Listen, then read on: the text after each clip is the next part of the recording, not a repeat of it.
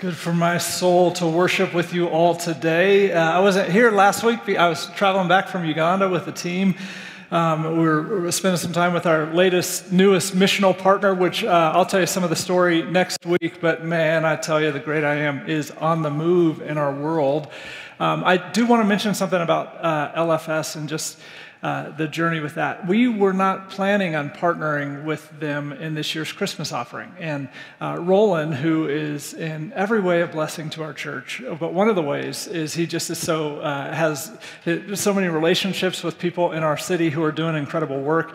Uh, and he said, Hey, there's something happening here uh, this fall, this next year um, that I think our people would actually care about. Um, and we, we know this is true. I can't prove it. I don't have a verse for you, but I think God is extra present in the hard stuff. Um, like we see Him. Maybe that's the difference, is we just see Him a little bit better.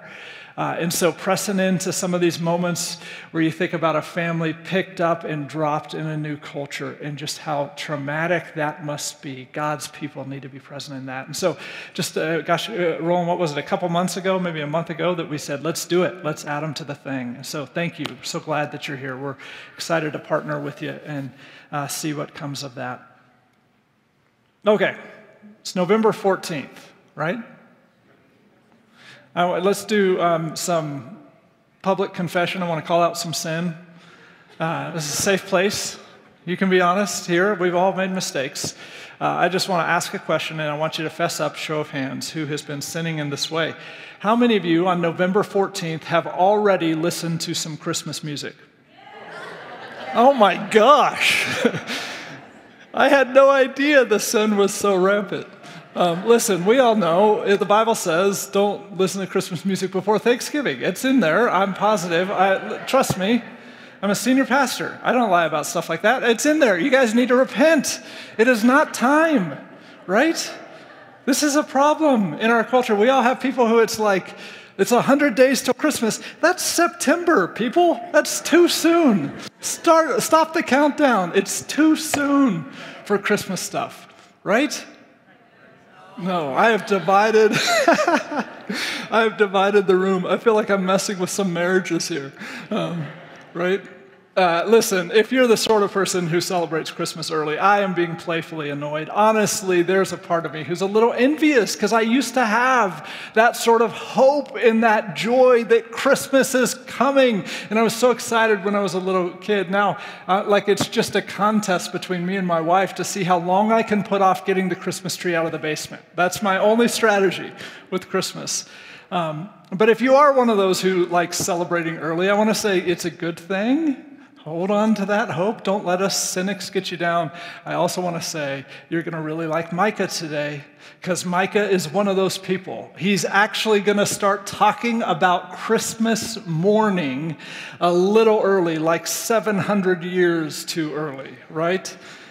And uh, much like you all who start listening to Christmas music in October, uh, like it's, it's probably a little annoying to the people he talked to right? He's talking about the coming of the Messiah in a situation that is so dire and so discouraging to God's people. I bet they were frustrated with him a little bit. He's going to point to hope that is so far off. It's like, why are you even bringing it up, Micah? But I think we need to let him convince us that sometimes, no matter how hard it seems, we need to realize hope is coming. Last week, Susie started the book of Micah. We're in three weeks in the book of Micah. She talked about that moment that Micah's living in. It is a really hard moment. The northern kingdom was utterly destroyed by the Assyrian army. The southern kingdom is overrun, but barely survives. The people are full of grief, full of fear, full of anger, and they're wondering how did this happen? Micah shows up and he lays the blame at the feet of power. It is the misuse of power by the leaders of the nation. He calls them out. They've been self serving, they've used God's people for their own purposes. And he teaches us this really important truth. When there are distressed and suffering people, the cause always involves the misuse of power. We see this in every refugee crisis in the world. The misuse of power is what drives it. But then, after that harsh critique of those in power, Micah is going to change gears. And we're going to be in chapter 5 today, so find your way there. Because after he critiques power, critiques leadership, he's going to talk about the Messiah. And uh, chapter 5 is entirely a prophecy about Jesus, where he is talking about the leadership that God's people need. The leadership that the Messiah is going to give. Not the leaders they have, not the leaders that maybe they deserve, but the leaders that we actually need in Jesus Christ. And he describes Jesus in a way that uh, surprises me. It's, it's like nothing else I've read about Jesus, and I've enjoyed studying it these last few weeks. So, Micah chapter 5, we're going to start in verse 1, walk through this, and then talk about what it means for us. Christmas is on the way, Micah says. Here's how he says it Micah 5:1 Marshal your troops now, city of troops, for a siege is laid against us. They will strike Israel's ruler on the cheek with a rod. So he's talking about the siege of Jerusalem. This actually happened. He lived through it. The Assyrians sieged, uh, laid siege to the city. Now, ultimately, they were able to be uh, uh, turned away, but the country was devastated by the Assyrian army. So they were hit hard by the rod of Assyria. And in the end, they still had to pay tribute to Assyria and were uh, incredibly controlled by this superpower. Things were bad. So Micah says, verse 2 But you, Bethlehem Ephrathah, though you are small among the clans of Judah, out of you will come for me one who will be ruler over Israel, whose origins are from of old, from ancient times. Therefore, Israel will be abandoned until the time when she who is in labor bears a son, and the rest of his brothers return to join the Israelites. This is quoted in the New Testament. We're going to actually look at it in a few weeks, uh, this prophecy.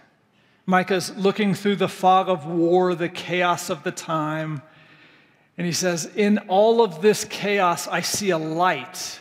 It's coming from Bethlehem. And he describes Jesus as his origins are from old. What that means is, like, we understand Christmas is the moment that Jesus was born, but it wasn't the moment he started existing. Like, he is God, he is eternal, he's existed from before the foundations of the earth. Uh, he, but uh, Christmas was the time that he put on flesh and kind of stepped into our reality as a little baby, right? Uh, but he, he has always been there from ancient times. Micah says, He is coming, but until he comes, Things are going to be very hard in Israel, and they were until she who is in labor bears a son. For 700 years, it was hard. But Micah wants them to know something is coming, something important is coming. And then he starts describing the nature of our Jesus, and it's a description unlike anything I've read. He starts with some things that sound familiar, but then it gets a little weird. Let's look at the familiar stuff first. Verse 4 He's talking about Jesus. He will stand and shepherd his flock in the strength of the Lord and the majesty of the name of the Lord his God. And they will live securely, for then his greatness will reach to the ends of the earth. That's beautiful, right? And it's, it's contrasting right? He's talked about how bad the leadership of Israel was. Now he's talking about the amazing leadership of the coming Messiah. And he says this that the effect of Jesus' leadership is our security. That's the impact of his leadership. He's not a leader who uses people, he is a leader who serves people in a way that makes them secure. That's the nature of his strength. It's this caretaking strength. And he calls him a shepherd. You're familiar with this. This is uh, sim- commonly something that we use to refer to Jesus, the good shepherd. I used to work with a pastor who said, uh, it, We need to note Jesus is a shepherd, not a rancher.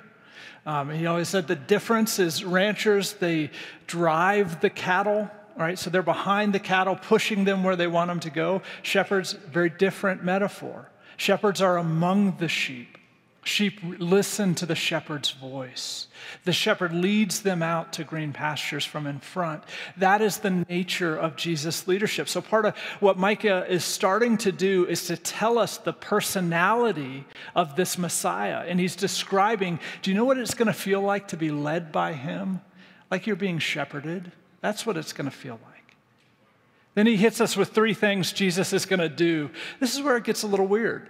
Um, look at verse 5.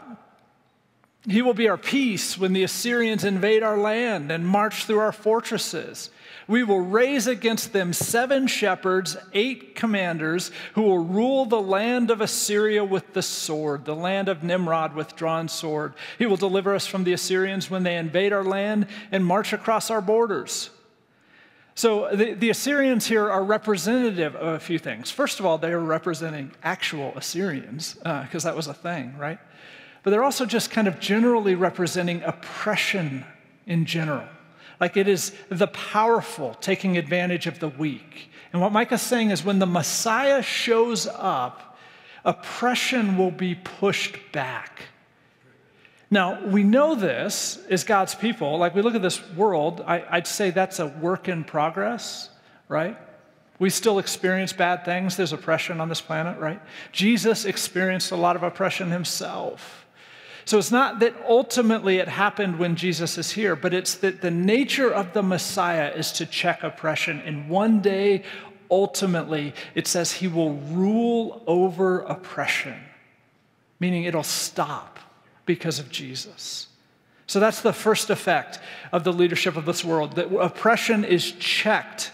And I would suggest checked by God's people when we rise up and we say, hey, we're going to stand with the oppressed. Here's the second thing, verse 7. The remnant of Jacob will be in the midst of many peoples like a, the dew from the Lord, like showers on the grass, which do not wait for anyone or depend on man. Isn't that beautiful? Like, this is an effect that God has on us. He says that we, as God's people, will be like dew on the land.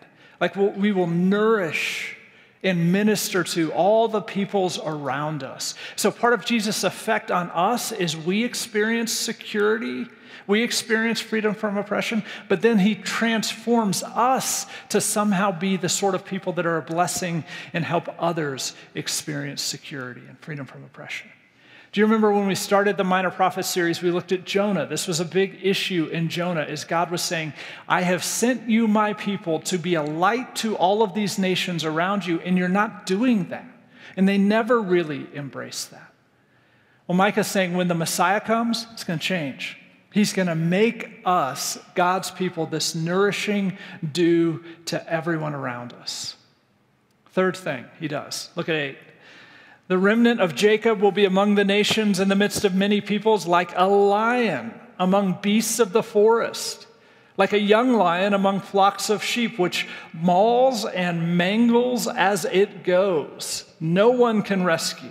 Your hand will be lifted up in triumph over your enemies, and all your foes will be destroyed. Well, that's violent, right? Uh, mauls and mangles all the other nations. He describes us as a lion, God's people, who are amongst flocks of sheep are destroying them. I'm, I'm going to go out on an interpretive limb here and suggest that maybe that's a metaphor for something. Like Jesus is not actually saying we should maul and mangle all the people around us. Um, we have to understand with prophecy that it's a lot of vivid imagery, but it's symbolic of something. And when you see lion, uh, the uh, image of a lion, especially in the Old Testament, it is always used as a symbol of strength. And I think that's how it's being used here. It's the strongest land animal Micah knew. And so, what I really think he's saying here is that the effect of the Messiah, that first we're going to be like the dew nourishing the people around us, but also we are going to be strong in comparison to the other peoples. So, like, oh, we will walk among these other groups with a power that is unmistakable as God's people. That's what he's describing. We won't appear anemic. We won't appear fearful or confused, but we will have this unmatchable strength that reflects our Messiah. Now, that doesn't necessarily mean we'll be powerful in society, but it means we will have strength among the societies in which we find ourselves, if that makes sense. So the point is not what the lion does to the sheep, but the point is what the lion is relative to the sheep. He's not telling us to mangle and maul everyone. That's inconsistent with the teachings of Christ. He is telling us that eventually we will be strong in the same way the Messiah is strong, in the same way that Jesus is strong. Strength that reflects him is what he's talking about. This sacrificial love, this strength. You know, Jesus talks about these things like loving our enemies, turning the other cheek. Let me tell you the truth weak, fearful, anemic people do not have the power to love their enemies. You don't.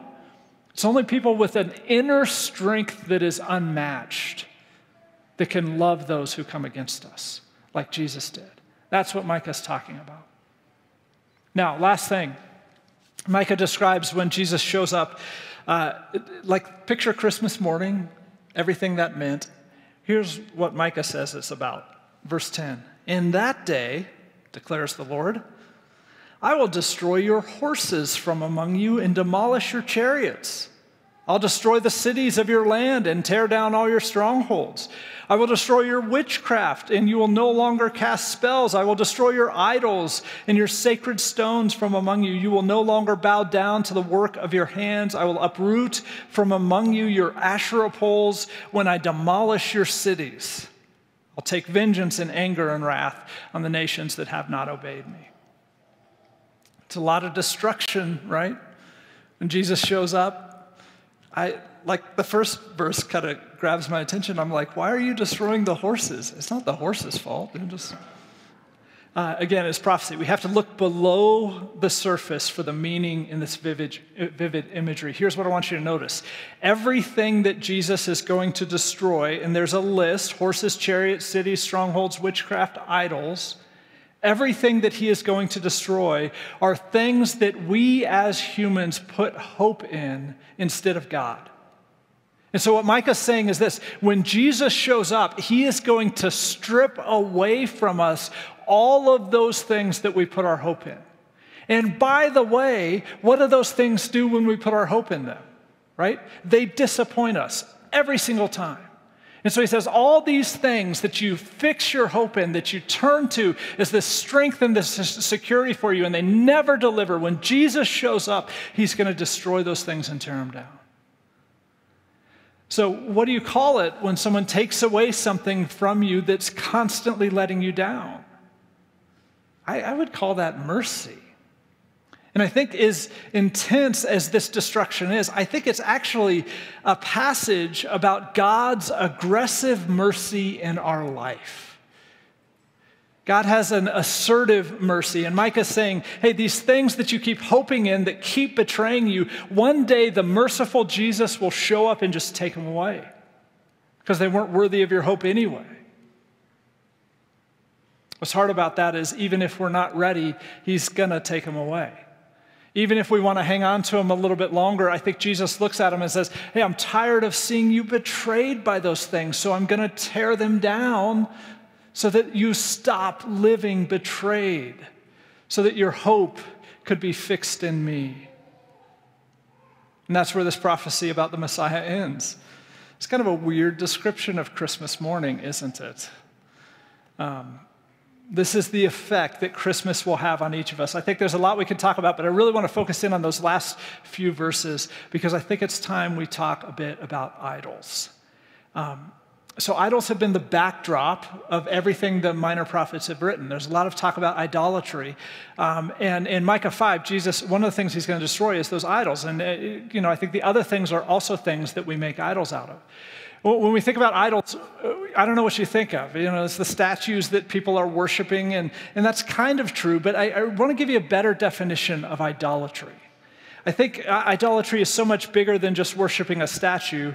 Um, I would describe it this way an idol is any good thing that we turn into a god, right? And we, we look back uh, with kind of this, our modern snobbery, looking back at those uh, ancient peoples worshiping statues and how foolish and how stupid of them. But we have to understand the backdrop that led them to that sort of idol worship. Like, take an idol like Baal Baal is a Canaanite fertility god, and it was uh, the worship of Baal was centered around fertility, and so there was all sorts of awful, wicked, sinful things associated with the worship of Baal. But we also have to understand what would lead people to this sort of worship.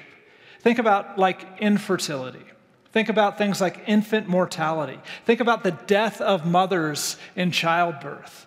They, those were huge issues when Micah was alive, especially because the average age of the when girls were married and were getting pregnant was so low that pregnancy came with enormous complications. Plus, there was just not great medical understanding, and so we can dismiss Baal worship as like this stupid wickedness of God's people. Or we can see that maybe there was a little bit more going on than just stupidity. These people were like us, right? So, statistically, if you and your spouse wanted to have a child, probably both of you had experienced a close friend or family member who died because they tried to have children right? That was the common experience of childbirth. And so you take that fear and, and the, our sin and our lack of understanding about basic medical care, you throw in our human hungers for love and for sex and for family and for all that stuff, and then somebody shows up and says, Hey, there's a God who can help with all this. Hey, do you know why I have a healthy family? Because I worship this God who has helped me with all this. And here's how you get his favor it's not that he is the statue, but if you have a statue, that's how you get him to pay attention to your situation. And if you honor this God in just the way that he asks you to honor him, then you'll get pregnant, the baby will be healthy, the mom will survive. That is the cocktail of sin and fear and love in which we humans start worshiping stone statues, right? It's a little bit more complex than just stupidity.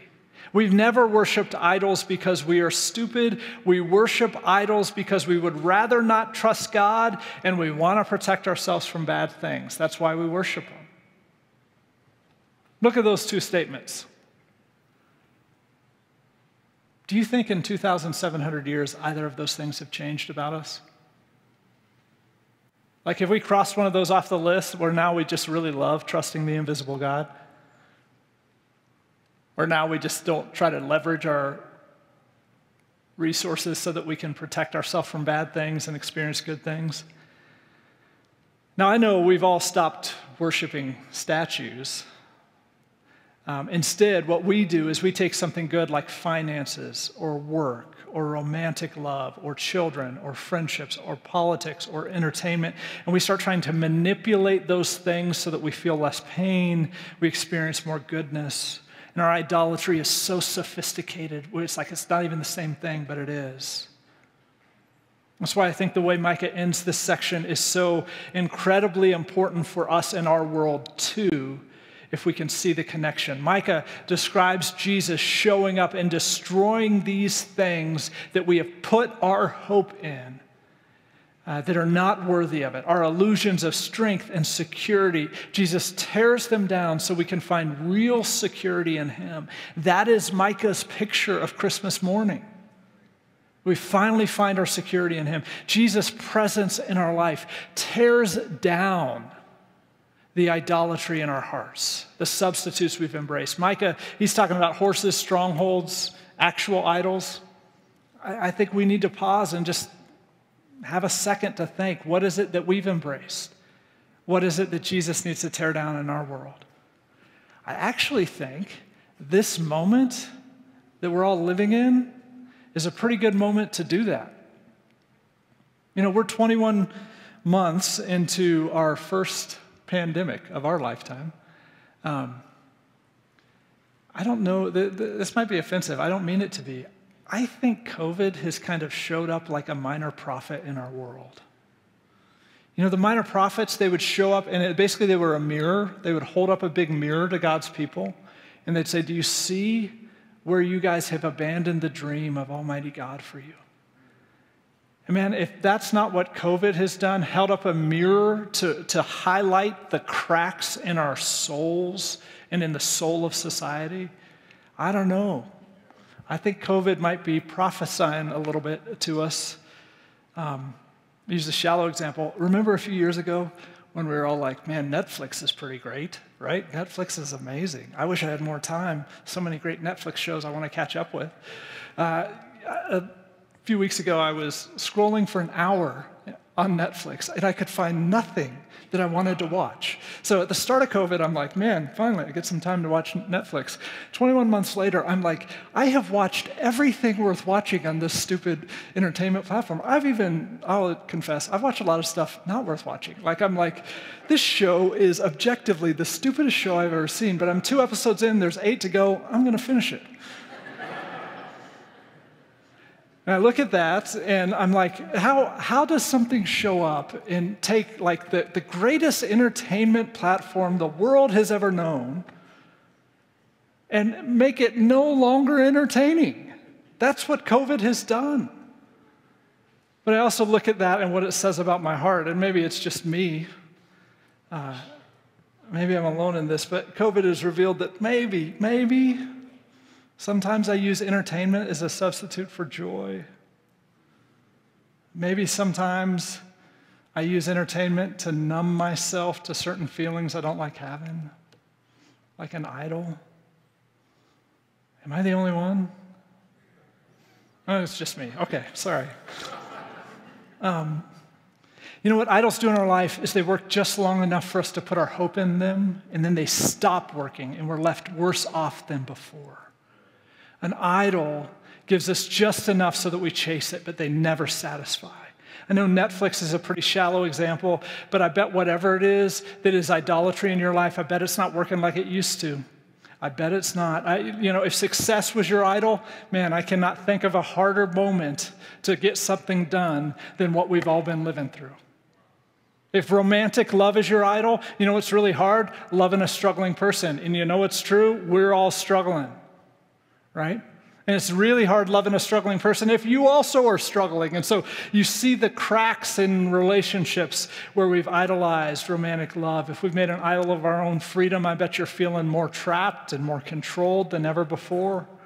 If you've made an idol of your own security, this has been a season where it's been really tough to keep the fear out. Because COVID, the minor prophet, has showed up and he's revealing these idols for what they are these shallow substitutes that we chase and we chase, but they never ultimately satisfy. In steps Micah, telling us about our Jesus, this good shepherd, the leader we need, not the leader we have, not the leader we deserve. Jesus says, I'm going to just destroy some of that stuff if that's okay you know? And I'm like, I don't know if it's okay. But he's like, no, listen, it's okay. I'm going to destroy it so that I can strengthen you like a lion, so that I can make you a gift like the dew on the ground to everyone around you so that you can finally be secure. Can I just destroy that for you? Can I tear that down? So, what I thought we'd do as we close is just consider Jesus has shown up in our life to love us, but also in his aggressive mercy to destroy those idols we fixed our hope on. What is Jesus uprooting in your life? What is he trying to tear down? What is the thing that his mercy is seeking to destroy in you? What's the idol? What's the misplaced hope? I know you know this. I can't tell you. I couldn't even guess. It's something that your heart knows, that God knows. I can't tell you this whatever it is, He's not destroying it because He's mad at you. He is tearing it down because He's so tired of seeing us so disappointed all the time with shattered hope. He's more tired of it sometimes than we are. Sometimes we'd rather take another lap chasing success. It'll satisfy this time, or chasing love. This will be the one. And Jesus is like, I'm just tired of seeing you throw away your hope on things that could never ultimately satisfy. I was joking at the beginning about confession and uh, acknowledging sin, but I actually think maybe that's the appropriate way to end today. Confession is not about groveling before God. Confession is really about agreeing with God. And I think that's what Micah is pushing the people to see here to see that maybe they need to see these things in their life from the way, uh, from God's perspective. And so I think in this context, as we're thinking about idols in our life, it's just saying, yeah, God, I see, I put my hope in that thing again and again and again. I can't stop myself, but I see it and I know it won't satisfy. And I repent and I confess it. What are those things for you? I made a list. Here's my list.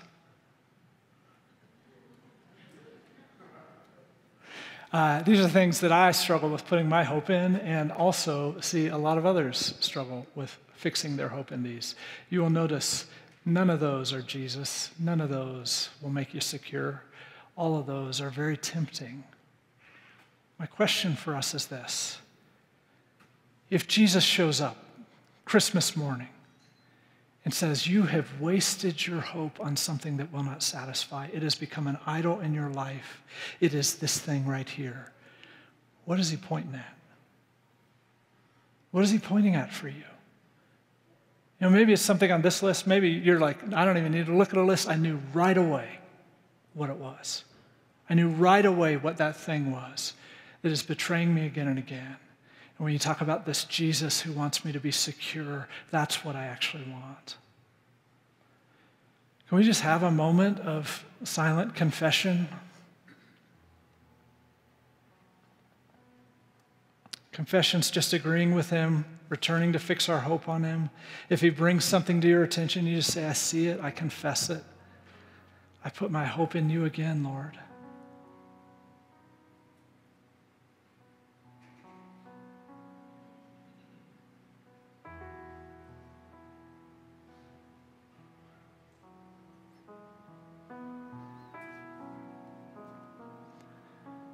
Jesus, we welcome you in our lives as a destroyer. We confess there's some idolatry in us that needs to be torn down. So we receive it. We confess we've put our hope in things that are not worthy of our hope. We repent of that, God. We just turn from it. We'll, we'll do it again. We know how broken we are, God. We'll make mistakes. But today, in this moment, we confess it and we ask, would you free us from those false hopes? God, we stand before you as people totally free because every sin was nailed to that cross for us. We have no guilt and no shame. And even the idolatry in our life, God, was nailed to that cross. And so we're thankful for that freedom. We want to return to you and we want to fix our hope in the only place that will leave us secure. And so we do that now in Jesus' name. Amen. We stand with me. I'm going to do the benediction, then we're going to close with some worship. That felt appropriate for today. Here's what Micah says to us Christmas is coming. Christmas is here and Christmas is coming. And when Jesus gets here, he is going to save us from all of those things that we fix our hopes in that will always disappoint us. May you fix your hope in the only leader who leads you to security.